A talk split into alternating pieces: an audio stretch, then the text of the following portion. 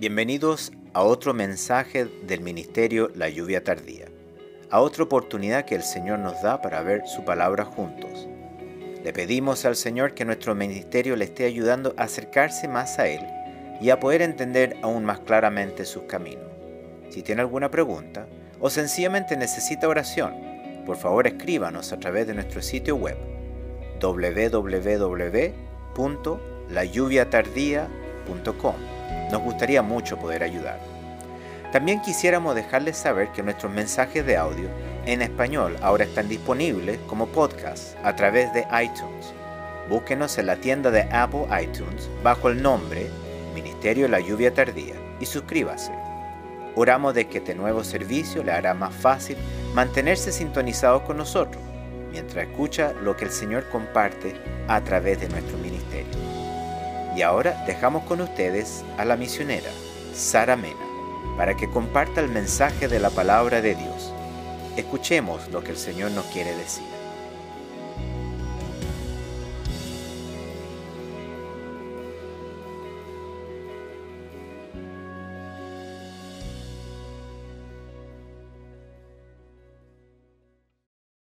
Que el Señor les bendiga. Hoy, en el amor del Señor Jesús, les hago esta pregunta. ¿Cuál es tu verdad? Esta es una pregunta que hoy en día es muy difícil que la respondan, especialmente con sinceridad, porque la gran mayoría mienten, porque ni ellos mismos saben reconocer su verdad.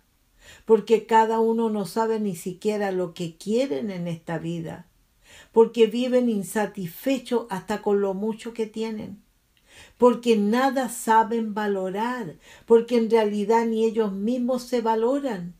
Y todo esto es por el vacío que hay en sus vidas y en sus corazones, porque han dejado entrar de todo lo malo en sus mentes. Pero desgraciadamente, lo más malo es que se están destruyendo a sí mismos, sin medir las consecuencias, ni para este mundo, ni menos para la eternidad. ¿Y qué es todo esto? Un mundo sin Dios, un mundo vacío y desordenado, duro y difícil, en donde se encuentran tan pocos creyentes entre medio, que amen y que le teman a Dios, donde también hay algunos que dicen creer en Dios, pero no lo aman ni le temen, los cuales son demasiado semejantes al mundo, porque en estos tampoco está la verdad. Por lo tanto, tampoco saben definir la verdad, porque ni siquiera la conocen, y por eso que no la respetan. Porque si a estos hoy se les preguntara, ¿cuál es tu verdad? ¿O qué eres tú en realidad? Responderían un montón de incoherencias que no vienen al caso con la verdad, porque empezando no conocen la verdad. Por esto mismo que el apóstol Juan decía, si decimos que tenemos comunión con Él y andamos en tinieblas, mentimos y no practicamos la verdad. Y más todavía que estos supuestos creyentes sienten que no tienen pecado. Por eso que el apóstol Juan también a esto les decía, si decimos que no tenemos pecado, nos engañamos a nosotros mismos y la verdad no está en nosotros. Estamos viviendo tiempos peligrosos que se hacen cada día más difíciles, sobre todo de poder entendernos unos con los otros, porque ya no son los idiomas ni las distancias que nos separan, sino no saber quién es quién en todo, si están diciendo la verdad o están mintiendo, porque hasta en el dolor y el sufrimiento pueden estar fingiendo. Yo sé que siempre lo malo ha existido, por algo la palabra dice, ¿qué es lo que fue? Lo mismo que será. ¿Qué es lo que ha sido hecho? Lo mismo que se hará, y nada es nuevo debajo del sol. ¿Hay algo de que se pueda decir, he aquí esto es nuevo? Ya fue en los siglos que nos han precedido. Sí, esto es cierto y es una gran verdad, pero ahora con la gran diferencia que todo lo malo abunda, sobre todo la mentira y la hipocresía, que se ha multiplicado para hacer la voluntad del príncipe de este mundo, que es Satanás. Y por eso mismo que la gran mayoría ya no creen en Dios. Y lo peor, que mientras menos creen, más crece el poder del enemigo en este mundo, que es el Dios de este siglo, que está cegando sus entendimientos para que no crean en el Hijo de Dios. Y así se salven. Por eso que el apóstol Pablo le decía a la iglesia: por lo cual, teniendo nosotros este ministerio, según la misericordia que hemos recibido, no desmayamos, antes renunciamos a lo oculto y vergonzoso, no andando con astucia ni adulterando la palabra de Dios, sino por la manifestación de la verdad, recomendándonos a toda conciencia humana delante de Dios. Pero si nuestro evangelio está aún encubierto, entre los que se pierden está encubierto, en los cuales el Dios de este siglo cegó el entendimiento de los incrédulos, para que no les resplandezca la luz del evangelio de la gloria de Cristo, el cual es la imagen de Dios, porque no nos predicamos a nosotros mismos, sino a Jesucristo como Señor, y a nosotros como vuestros siervos por amor de Jesús. Porque Dios, que mandó que de las tinieblas resplandeciese la luz, es el que resplandeció en nuestros corazones para iluminación del conocimiento de la gloria de Dios en la faz de Jesucristo. Sabemos que fue demasiado duro, difícil y doloroso para los apóstoles y para los primeros discípulos vencer la adversidad del comienzo de la iglesia. Y así va a ser el final. Y según la palabra va a ser mucho peor, cuando de esto profetizó Daniel diciendo del final, que en aquel tiempo se levantará Miguel, el gran príncipe que está de parte de los hijos de tu pueblo. Y será tiempo de angustia, cual nunca fue desde que hubo gente hasta entonces. Pero en aquel tiempo será libertado tu pueblo, todo lo que se hayan escrito en el libro. También respecto al último tiempo y de la conducta de la gente, Miqueas decía: ay de mí, porque estoy como cuando han recogido los frutos de verano, como cuando han rebuscado después de la vendimia, y no queda racimo para comer. Mi alma deseó los primeros frutos, faltó el misericordioso de la tierra, y ninguno hay recto entre los hombres. Todos acechan por sangre, cada cual arma red a su hermano para completar la maldad con sus manos. El príncipe demanda y el juez juzga por recompensa, y el grande habla el antojo de su alma y lo confirman. El mejor de ellos es como el espino, el más recto como zarzal. El día de tu castigo viene, el que anunciaron tu atalaya, ahora será su confusión. No creáis en amigo, ni confiéis en príncipe. De la que duerme a tu lado, cuídate, no abras tu boca, porque el hijo deshonra al padre, la hija se levanta contra la madre, la nuera contra su suegra, y los enemigos del hombre son los de su casa. Como también el Señor Jesús nos advirtió acerca de las señales del fin, diciendo: porque se levantará nación contra nación, y reino contra reino, y habrá pestes y hambre y terremoto en diferentes lugares, y todo esto será principio de dolores. Entonces se entregarán a tribulación y os matarán, y seréis aborrecidos de toda la gente por causa de mi nombre. Muchos tropezarán entonces y se entregarán unos a otros, y unos a otros se aborrecerán. Y muchos falsos profetas se levantarán y engañarán a muchos, y por haberse multiplicado la maldad, el amor de muchos se enfriará. Mas el que persevere hasta el fin, este será salvo.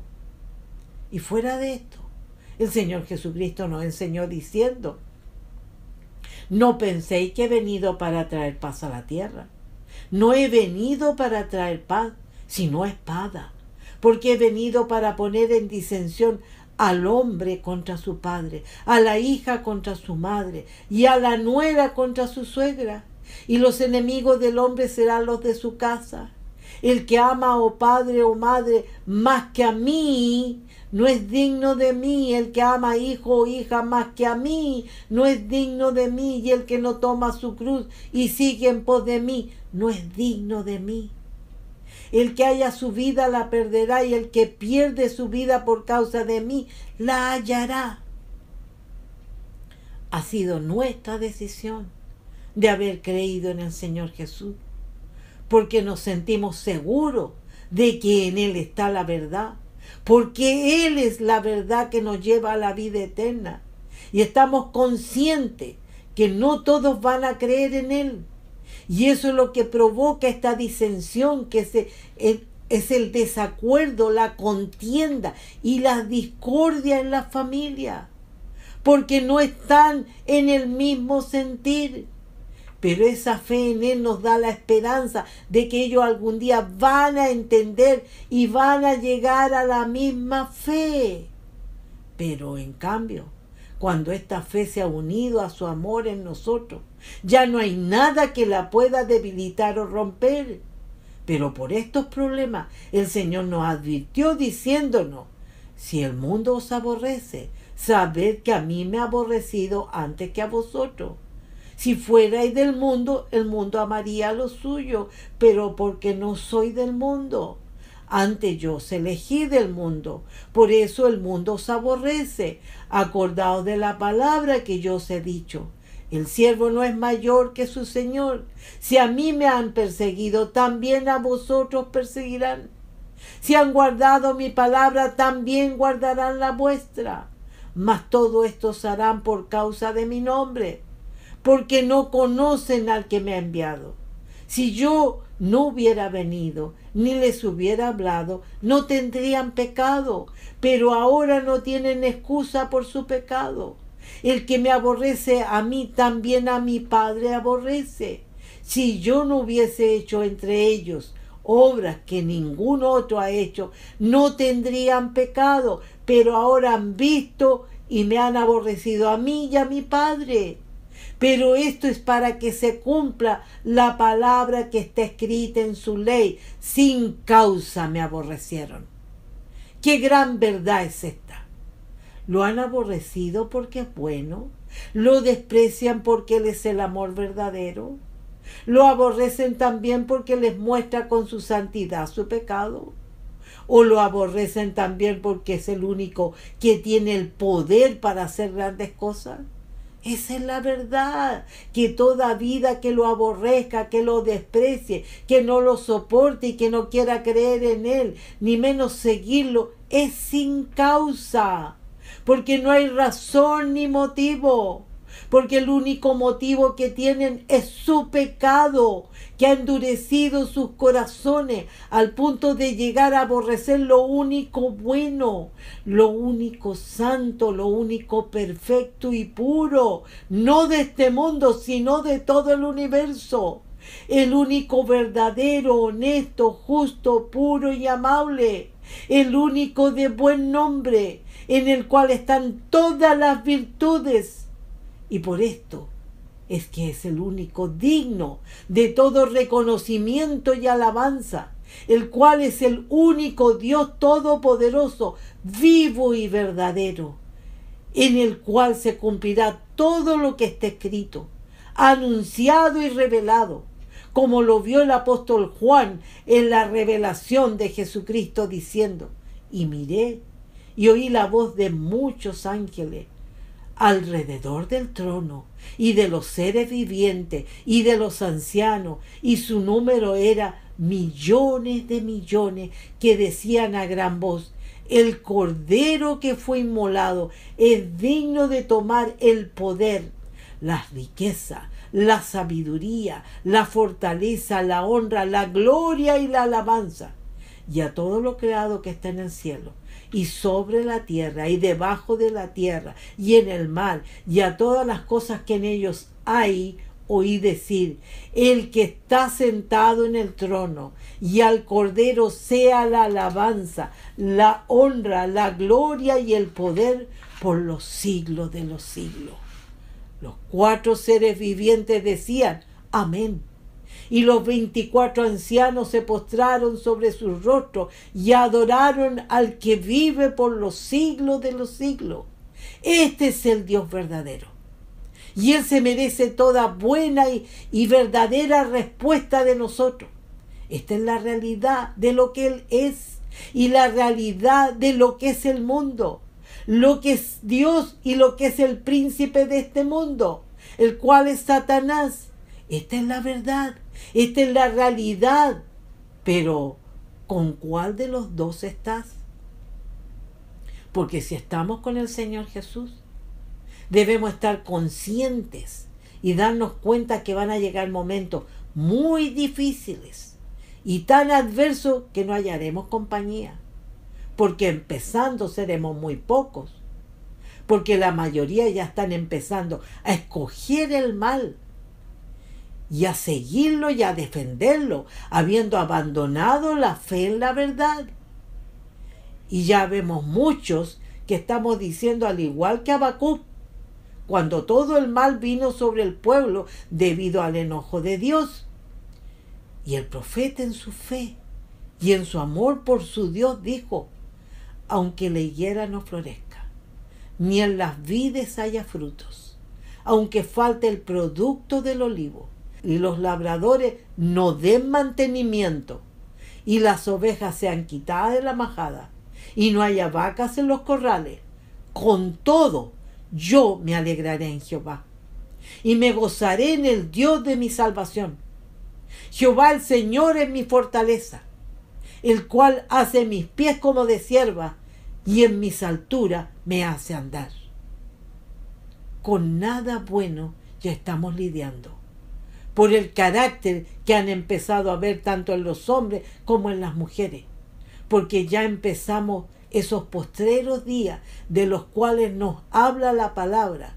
Ya hemos llegado a ese tiempo peligroso del cual se nos advirtió diciéndonos: también debes saber esto, que en los postreros días vendrán tiempos peligrosos, porque habrá hombres amadores de sí mismos, avaros, vanagloriosos, soberbios, blasfemos, desobedientes a los padres, ingratos, impíos, sin afecto natural, implacables, calumniadores, intemperantes, crueles, aborrecedores de lo bueno, traidores, impetuosos, infatuados, amadores de los deleites más que de Dios, que tendrán apariencia de piedad, pero negarán la eficacia de ella. A estos evita, porque estas vidas están sin Cristo, alejados de la ciudadanía de Israel, ajenos a los pactos de la promesa, sin esperanza y sin Dios en el mundo, porque no quieren creer,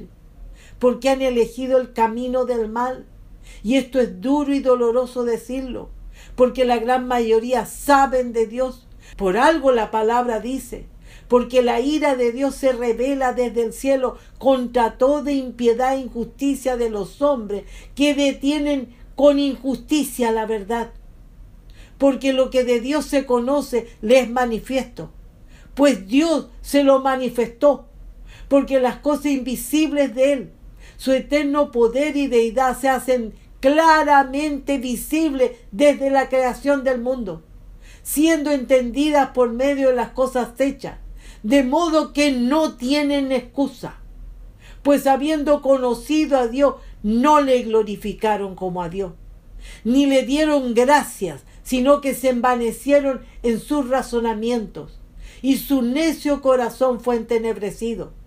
Profesando ser sabios, se hicieron necios y cambiaron la gloria del Dios incorruptible en semejanza de imagen de hombre corruptible, de aves, de cuadrúpedos y de reptiles, por lo cual también Dios los entregó a la inmundicia en las concupiscencias de sus corazones, de modo que deshonraron entre sí sus propios cuerpos, ya que cambiaron la verdad de Dios por la mentira, honrando y dando culto a las criaturas antes que al Creador, el cual es bendito por los siglos. Amén.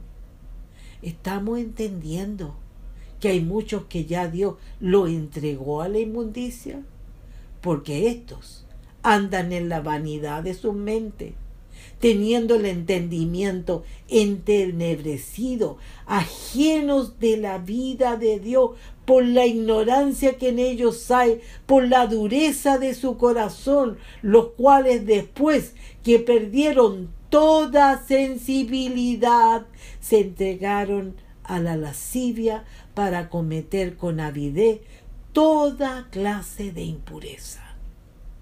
Por todo esto hoy te pregunto, ¿cuál es tu verdad? ¿De quién eres en realidad? ¿Del Señor o del enemigo? ¿De la verdad o de la mentira? Porque si eres de la mentira, ya conoces tu final. Pero si eres de la verdad, estás dispuesto o dispuesta a no acobardar y perseverar hasta el fin, lleno de fe, de amor y de temor por el Señor. Si es así, te deseo con todo mi corazón que el Señor te fortalezca con el poder de su Espíritu, con su gracia, con su misericordia y su paz. Y para cerrar, dejo esta palabra donde el apóstol Pedro nos dice: puesto que Cristo ha padecido por nosotros en la carne, vosotros también armaos del mismo pensamiento.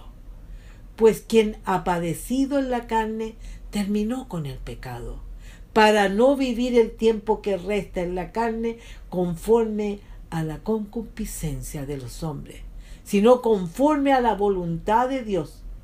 Baste ya el tiempo pasado para haber hecho lo que agrada a los gentiles, andando en lascivia, concupiscencia, embriagueces, orgía, disipación y abominables idolatrías.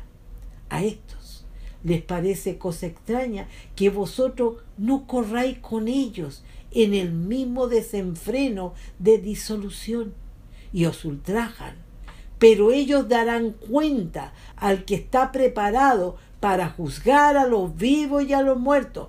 Pero ellos darán cuenta al que está preparado para juzgar a los vivos y a los muertos, porque por esto también ha sido predicado el evangelio a los muertos, para que sean juzgados en carne según los hombres, pero vivan en espíritu según Dios.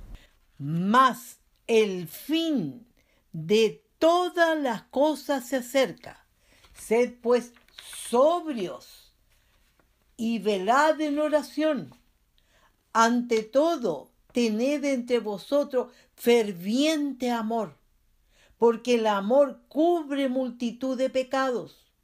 Hospedaos los unos a los otros sin murmuraciones, cada uno según el don que ha recibido, minístrelo a los otros, como buenos administradores de la multiforme gracia de Dios. Si alguno habla, hable conforme a las palabras de Dios. Si alguno ministra, ministre conforme al poder que Dios da, para que en todo sea Dios glorificado por Jesucristo, a quien pertenecen la gloria y el imperio por los siglos de los siglos. Amén. Espero que las palabras del profeta Miqueas estén en tu corazón y en tu boca, para que en medio de tanta corrupción puedas decir al igual que él: mas yo a Jehová miraré, esperaré al Dios de mi salvación. El Dios mío me oirá. Amén. Que el Señor les bendiga.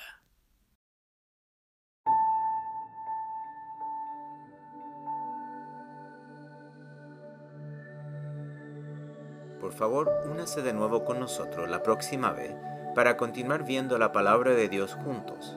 Por favor, escríbanos a nuestro sitio web si tiene alguna pregunta o necesita oración. Nuestra dirección nuevamente es www.lalluviatardia.com. El Ministerio La Lluvia Tardía es un ministerio financieramente autosuficiente, dedicado a compartir a Jesucristo y su verdad con todo el mundo. El Señor está cerca. Que Dios le bendiga.